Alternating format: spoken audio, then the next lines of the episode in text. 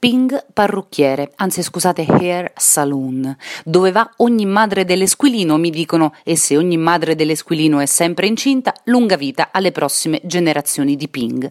L'ingresso è piccolo e la gente mormora, ma ne mormora un gran bene. A dispetto dell'aspetto, scusate tutti, esterno, Ping è davvero famoso nel quartiere, non solo per quell'espressione degna del miglior Zulander nella riuscitissima campagna Derelic, ma anche e proprio per taglio e piega. A prezzi modici, vedi, torna il mondo della moda, signora mia. Qualcuno potrebbe notare che esista un altro parrucchiere direttamente a fianco a tre metri, con non uno ma ben due ingressi. Ma quando mai la quantità è stata sinonimo di qualità?